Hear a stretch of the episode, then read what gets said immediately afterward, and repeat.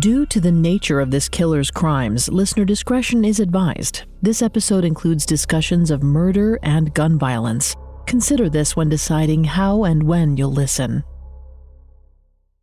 You're probably aware of the phrase, an eye for an eye and the whole world goes blind. It refers to the never ending cycle of violence.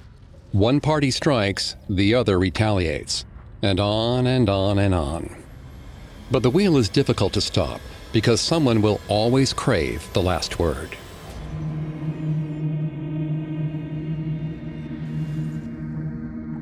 On January 25, 1993, Mir Aimal Kansi went on a vicious shooting spree outside the CIA's headquarters in Langley, Virginia, to take his revenge on the West. In just minutes, his rampage killed two Lansing Bennett and Frank Darling and wounded three others. Afterward, Kansi fled overseas, and FBI agents followed his trail to Pakistan. Searching for one man in a nation of 135 million would be like looking for a needle in a haystack, but the victims' families refused to let Kansi's assault go unpunished. They desperately wanted retribution of their own. But let's return to the question we asked in part one because, as satisfying as it would be to get justice for the victims, it does make you wonder how do you get justice without restarting the cycle of revenge?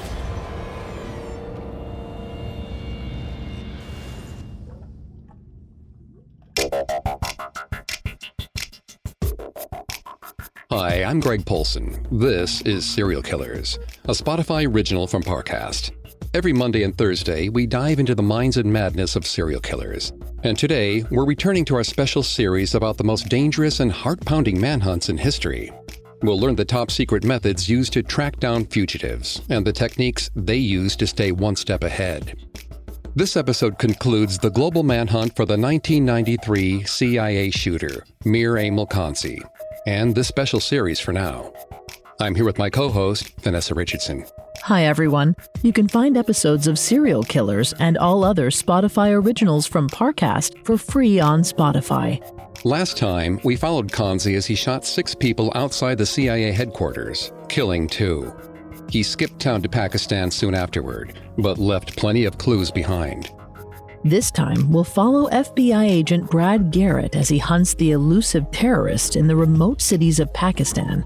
We'll also watch the surprising way the family members of Kansi's victims turn the tide against him. We've got all that and more coming up. Stay with us. This episode is brought to you by Accounting Plus. We've heard about career killers, but how about a killer career? Accounting has got it all. You'll have flexibility, great pay, and the kind of lifestyle you've always dreamed of. If that's not enough, you'll have the opportunity to make a difference by using your detective skills to investigate financial mysteries. Want in? Accounting Plus provides free resources that'll help guide you to a successful career in accounting and personal freedom. Do more, live more. Visit joinaccountingplus.com. This episode is brought to you by BetterHelp. Bottling everything up is never a good idea. It can have some terrible consequences. I mean, think about the subject matter we cover on our show. I wonder how much easier it would be if we normalized talking about negative feelings instead of lashing out when it all builds up. I recently had a session where I faced some things going on in my life I hadn't spoken to anyone about.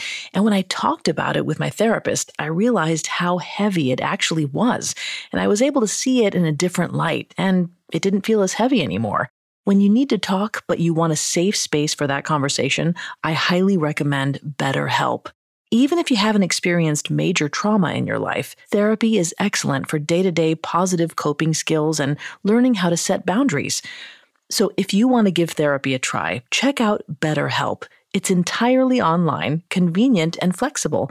It's also easy to get started. Just fill out a brief questionnaire to get matched with a licensed therapist. Get it off your chest with BetterHelp. Visit betterhelp.com slash serial killers today to get 10% off your first month. That's betterhelp, H-E-L-P dot com slash serial killers.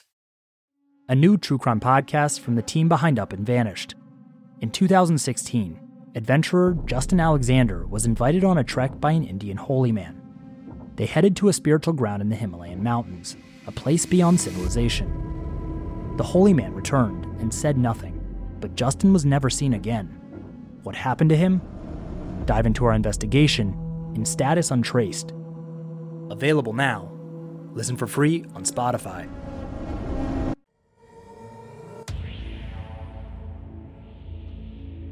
By the spring of 1993, CIA shooter Mir Aimal Kansi had fled to Quetta, Pakistan, his hometown. He knew the Americans would come knocking soon, but he wasn't worried. He felt pretty good on the run. Relaxed now that he'd completed his goal. Not even seeing his victims' names in the papers gave him any pause. He stayed with his brothers, surprising them with his visit. He hadn't seen them in many years, not since Kansi moved to the U.S. Likely they had no idea what Kansi had done back in Virginia, and Kansi didn't tell them. At his brother's home, he could sleep in peace.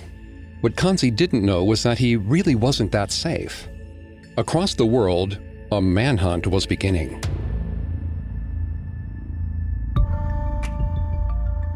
FBI agent Brad Garrett had a big job to do. The victims' families and the entire U.S. government was counting on him. Not only that, but the Bureau and the CIA had always been rivals. Catching the agency's most wanted criminal could ease the tension. Though Brad was a hard working agent, he usually handled narcotics cases and robberies.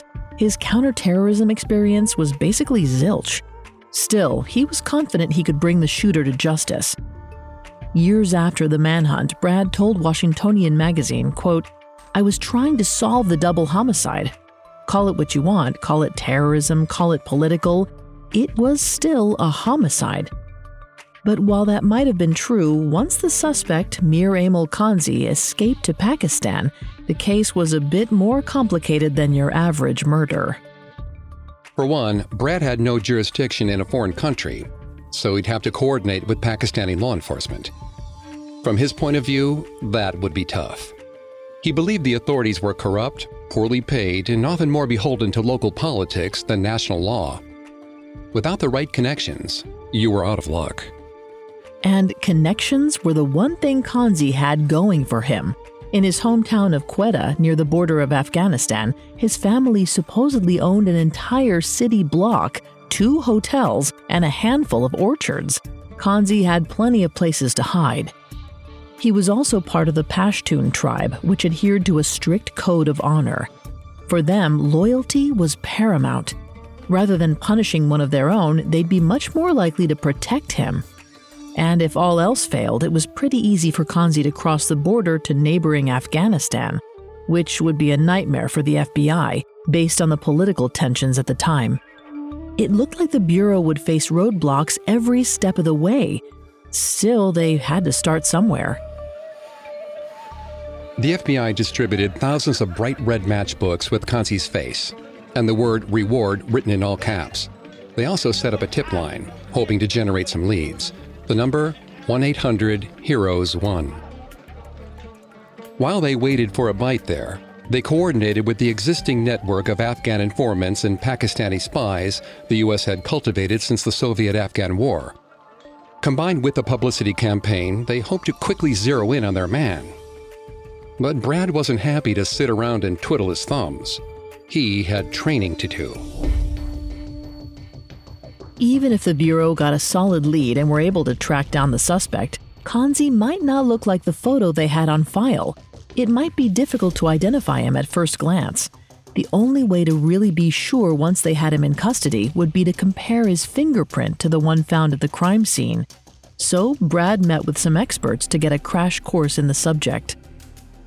Years earlier, when moving to the US, Kansi submitted 10 fingerprints to the Immigration and Naturalization Service.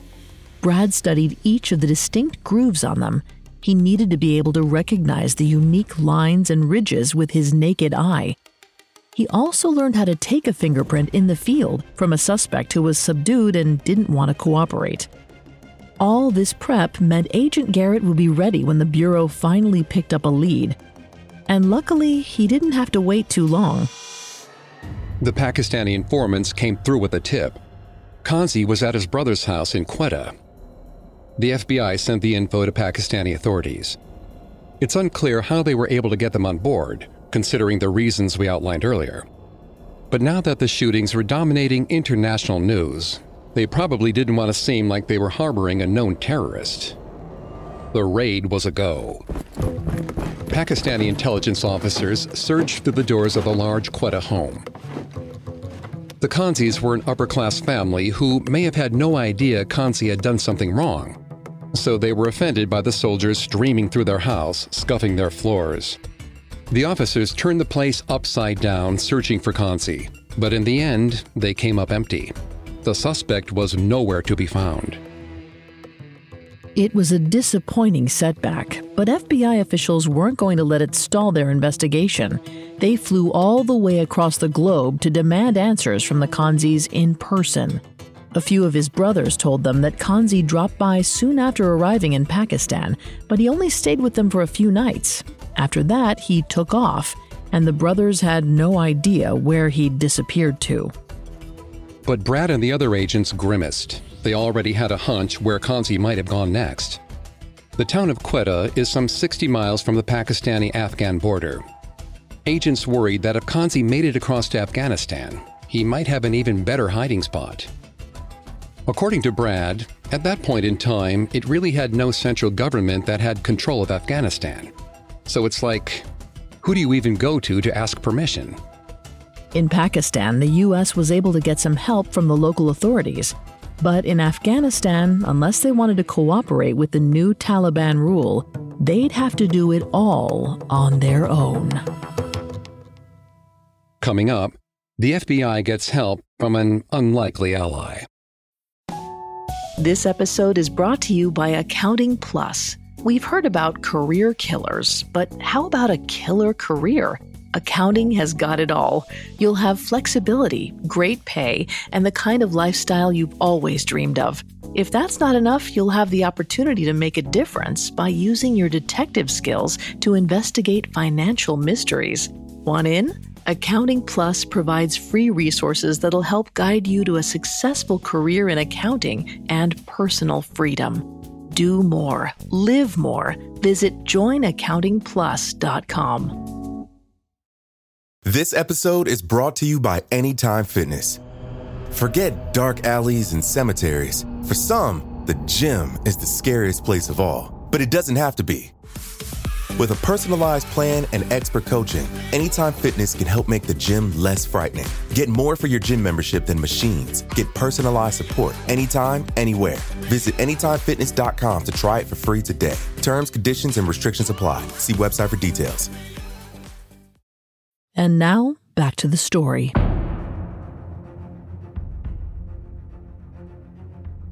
In 1993, the FBI followed Mir Aimal Kansi to Pakistan hoping to bring him to justice for going on a shooting spree outside the CIA's headquarters. But after a botched raid on Kansi's family home, agents were empty handed. They were too late. Kansi had likely fled to Afghanistan. Once again, the Bureau's job had become a lot more complicated. It seemed like it would take the FBI's full focus to capture the terrorist, but soon they had their hands full with another deadly assault. Almost one month exactly after the CIA shootings, on February 26, 1993, a bomb blew up in the parking garage under the World Trade Center. The explosion created a gigantic crater, 100 feet around and several stories deep. Arms and legs were crushed under the rubble. Thousands were injured, and six people were killed almost instantly. This was nearly eight years before 9 11 but it just goes to show that an act of violence is neither the beginning or the end, it's ongoing. And after the 1993 World Trade Center bombing, the federal government had a new terrorist to track down, one bigger and potentially more dangerous than rogue shooter Kansi. So, between the hunt for the World Trade Center bomber and the extra challenges of Afghanistan, the manhunt for Kansi started to stall. Brad Garrett and his team were at a loss, after a year of dead ends, the leads all dried up. There was nothing to pursue. And while the CIA ideally wanted Kansi in handcuffs, the more time that passed, the less it seemed to matter. It was like the world had forgotten and that everyone had moved on. Everyone except for one woman. Soon after the day Kansi murdered Frank Darling in cold blood, his wife Judy quit working at the CIA. After 13 years of service, she had to move back home to Pittsburgh to recover. The attack left her diagnosed with post traumatic stress disorder. She didn't drive for months, and when she finally did, she wouldn't pull up next to a car at a red light in case it triggered memories of the shooting. All she wanted to do was move on, so when the agency offered her another job, she said, quote, "Not there. I'll never go back there." But she never forgot about Frank. The same flag the CIA flew at half mast after the attack was mounted in her home in a triangle frame. During the shooting, Frank had yelled for Judy to get down, saving her life but sacrificing his. She was determined that he wouldn't die in vain. But besides heading into Pakistan herself, there wasn't much she could do, so she became an activist to her, there was only one way to keep a vendetta from turning into a murder. In August, just over six months after the attack, Judy spoke at a congressional hearing on assault weapons. She held up a picture of her husband to lawmakers and said, quote, I am not an expert on gun laws, but I am an expert on what guns can do and the devastation they can cause. In a matter of seconds, my life went from heaven to the depths of hell. End quote. She also went to D.C. for the silent march on Washington, bringing along Frank's size 13 running shoes.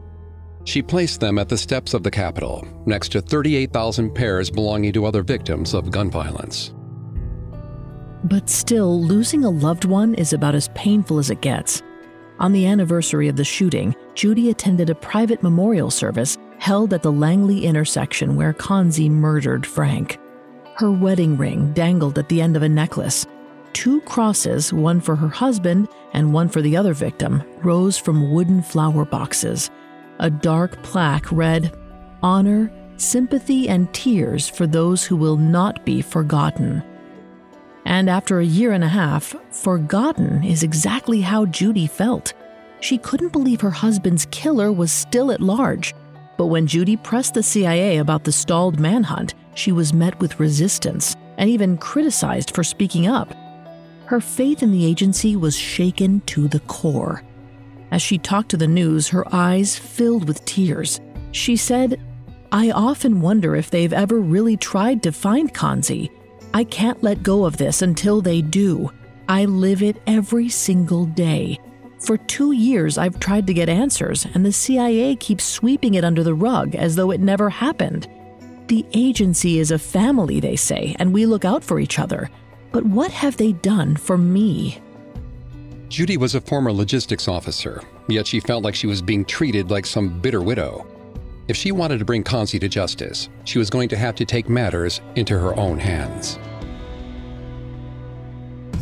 In January 1995, two years after the shooting, she met up with her senator, Arlen Specter, to plead for action. Specter was also the chairman of the Senate Select Committee on Intelligence, which oversaw the CIA. He'd likely already knew about Kansi, but when he heard Judy's plea, he was especially moved. He wrote a letter to President Bill Clinton urging him to declare Kansi an international terrorist and asking for an increase in the reward money. $100,000 wasn't getting them anywhere. Meanwhile, Judy and other family members of the victims spearheaded a long lobbying effort to get the government to step up, and she seemed to make some headway. Soon enough, the FBI and State Department geared up for a massive publicity campaign inside Pakistan. Instead of just matchbooks, they planned to put up wanted posters, print pamphlets, and run ads in local papers. It was much bigger. After more than two years, Judy was itching to get justice for Frank, and finally, it looked like they were getting somewhere. That is, until the man who'd bombed the World Trade Center, Ramzi Youssef, got in the way. Let me explain. Earlier, we said that the FBI fell off the Kansi case to focus on the terrorist behind the World Trade Center bombings. Well, around the same time Judy was meeting with Senator Specter, American and Pakistani agents were going after Yusuf. They stormed through a boarding house in Islamabad, Pakistan's capital, and caught Yusuf in the raid. He was thrown onto an American aircraft and sent to the U.S. for trial. Which was exactly what Judy wanted for Kansi. She couldn't understand why they could so easily go in and grab Yusuf, but they couldn't do the same for Kansi. What she didn't know was that the boarding house raid wasn't without consequence. Radical Muslim groups believed Pakistan's prime minister had sold Yusuf out, and worse, only to gain favor with the US. They were furious. Once again, the cycle of violence began to turn.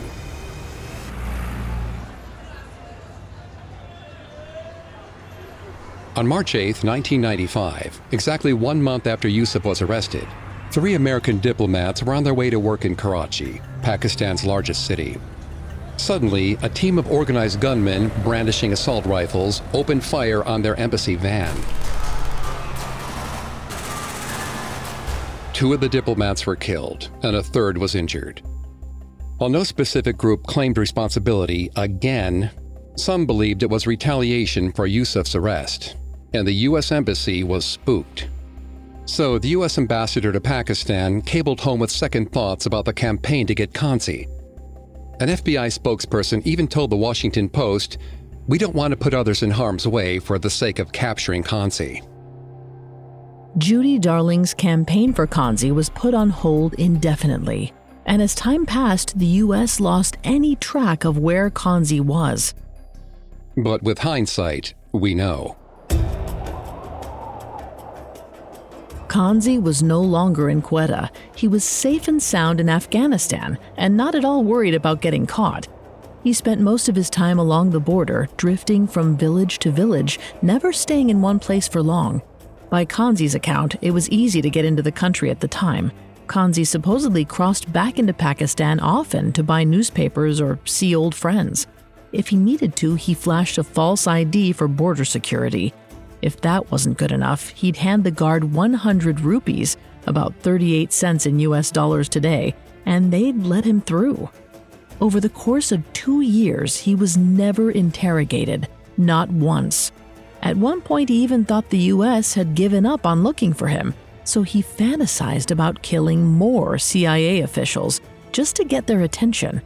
If he could, he'd get a job in Greece, then find a way back to the States. Then he would do it all again. And terrifyingly, maybe he would have. If it wasn't for Judy Darling. After the manhunt stalled, she flew back to D.C. to meet with Senator Specter again. She was livid they'd pulled the plug on the FBI and State Department campaign. With few other options, she likely knew that upping the reward money was the only real chance at getting Kansi. The paltry $100,000 prize clearly wasn't enough to convince his contacts to hand him to their enemy. This time, the senator gave her a surprising assurance. The manhunt wasn't over. Kansi was still a priority. Despite the previous attacks, the State Department made an announcement to formally designate Mir Aimal Kansi an international terrorist. They weren't going to give in to the fear of retaliation. They released a new bounty for information leading to Kansi's arrest. $2 million. For two years, they waited and waited and waited. Finally, in April 1997, an FBI agent at the U.S. consulate office received a call. It came from an informant they'd worked with before, a Pashtun tribesman. The man said he'd been working with Kansi for the past couple of years. Now that the reward had been increased, the reward money was too good to pass up he was prepared to hand Kansi over. The agent was a little skeptical. It sounded like it could be a setup. It was almost too good to be true.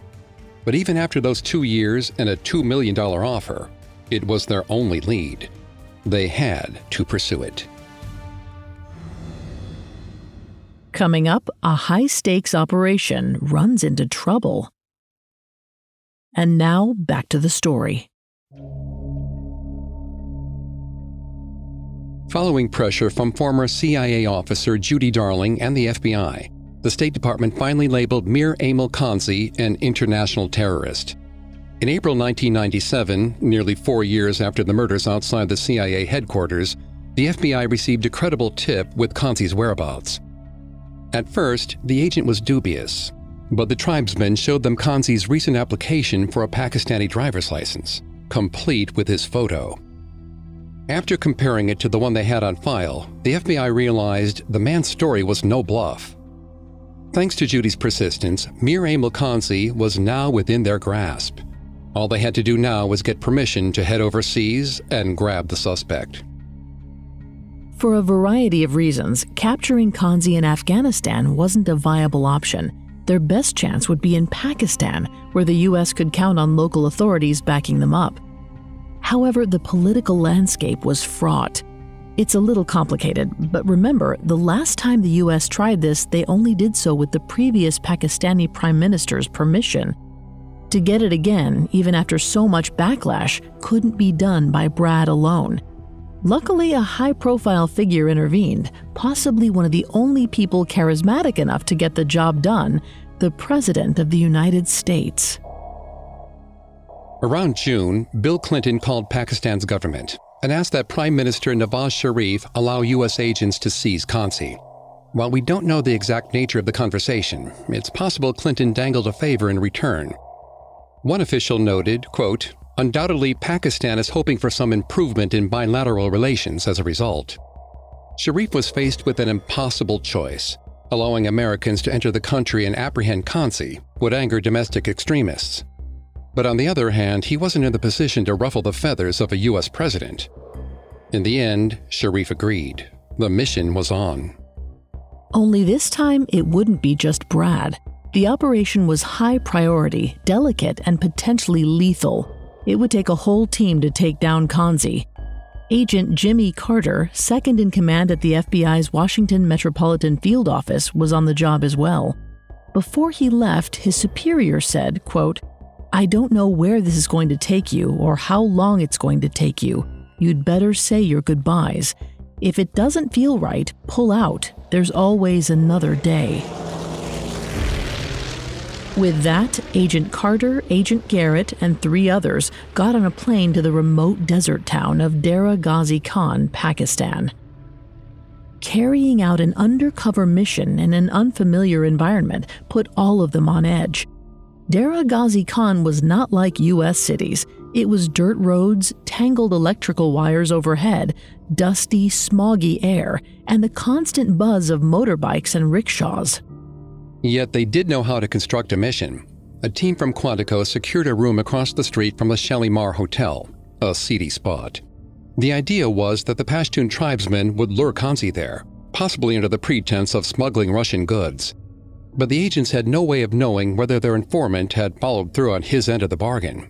They just had to follow the plan. First, the team would don shalwar kamises, a traditional dress that would hide their weapons. They'd head to the hotel in the morning hours. Since it was so early, they hoped no one would see them creeping down the dusty road. Thankfully, the informant told them the front door of the hotel would be unlocked. The agents should have no trouble creeping right in. Based on the informant's description of the interior, the team would secure the lobby first, then the stairwell. Kansi's room was on one of the upper floors. The front agent would be asked to knock on Kansi's door to coax him out for morning prayer. The second he opened the door, the team would strike, holding Kansi down while Brad made the identification. Then they'd have their man in custody. Simple. But of course, the sting involved huge risks. Brad worried about shooting the suspect in a struggle and about arresting the wrong man.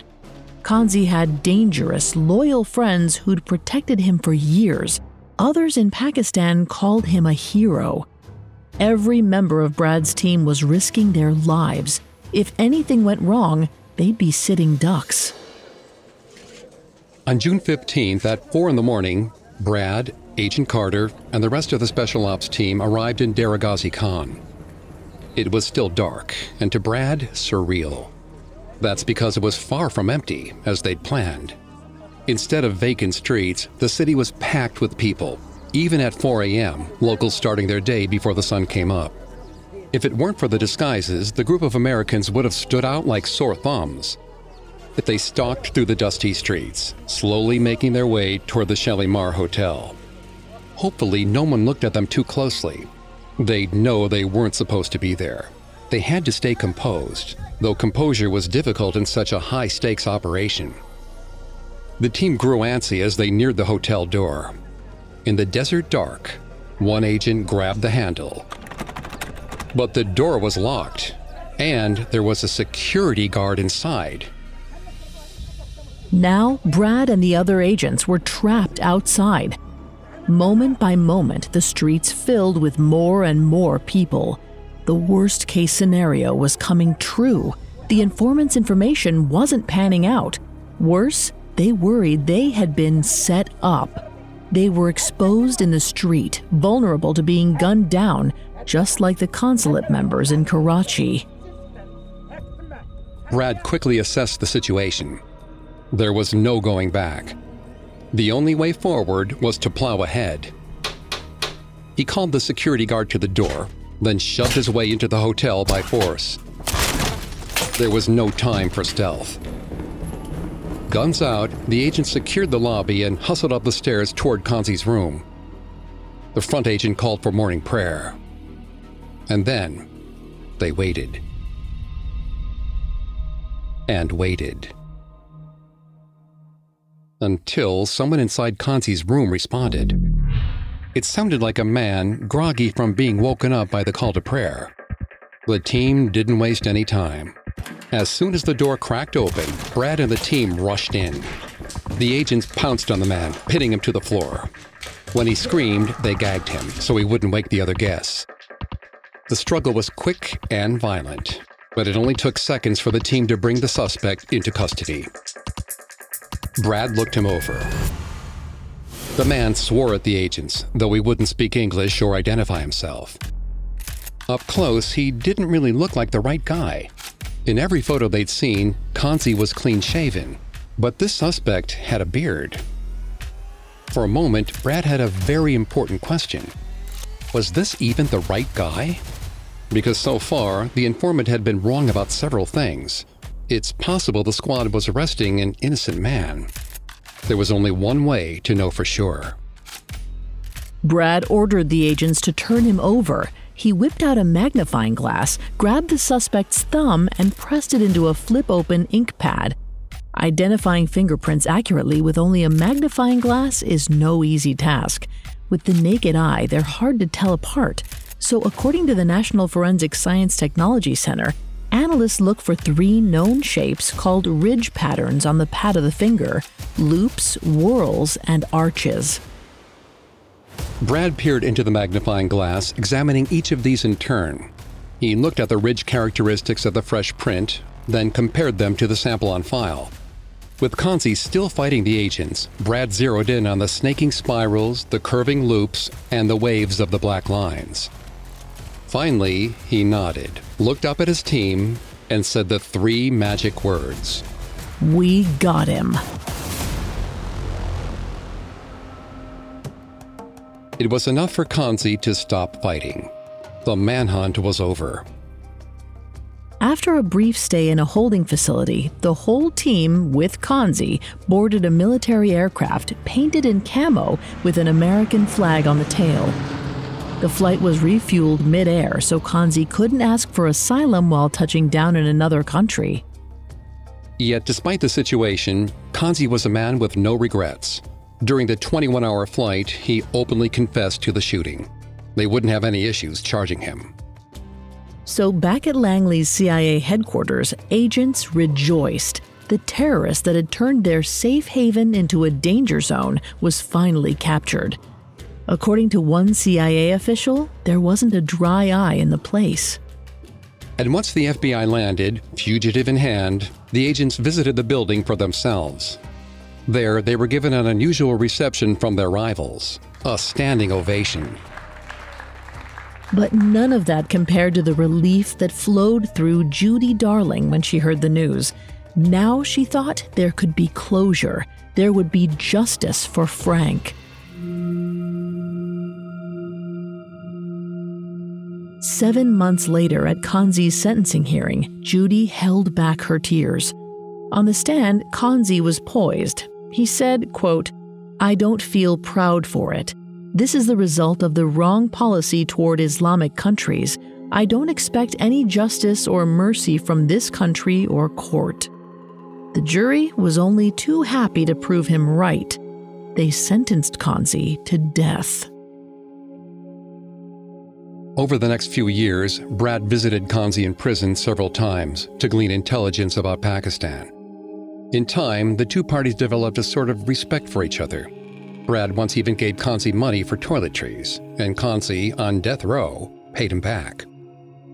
Then, Kansi asked Brad to attend his execution. And when the time came, Brad stayed true to his word.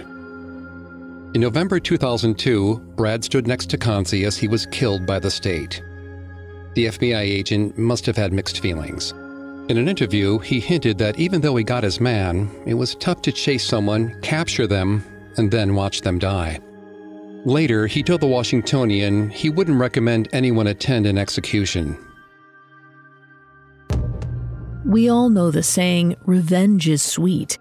But like we heard earlier, in real life, the aftertaste can be bitter, and there are always consequences. Just 28 hours after a jury charged Kansi with murder, five employees of a Texas oil company sat in a traffic jam in Karachi, Pakistan. A red car pulled up beside them and unloaded a hail of bullets into their station wagon, killing all four Americans and the driver. And this time, a group did claim responsibility for the attack. No one had heard of them before, but their name was the Aimal Secret Action Committee.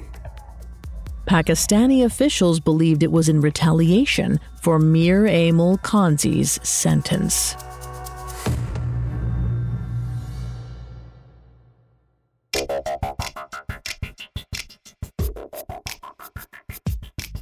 Thanks again for tuning in to Serial Killers. You can find all episodes of Serial Killers and all other Spotify originals from Parcast for free on Spotify every Monday and Thursday. We'll see you next time. Stay safe out there. Serial Killers is a Spotify original from Parcast, executive produced by Max Cutler. Our head of programming is Julian Boireau. Our supervising sound designer is Russell Nash, with Nick Johnson as our head of production and quality control by Spencer Howard. Stacy Nemec is our supervising editor, and Derek Jennings is our writing lead. This episode of Serial Killers was written by Ben Caro, edited by Tara Wells, fact checked by Kevin Johnson, researched by Brian Petrus and Chelsea Wood, produced by Bruce Katovich, and sound designed by Michael Motion. Our hosts are Vanessa Richardson and me, Greg Polcyn.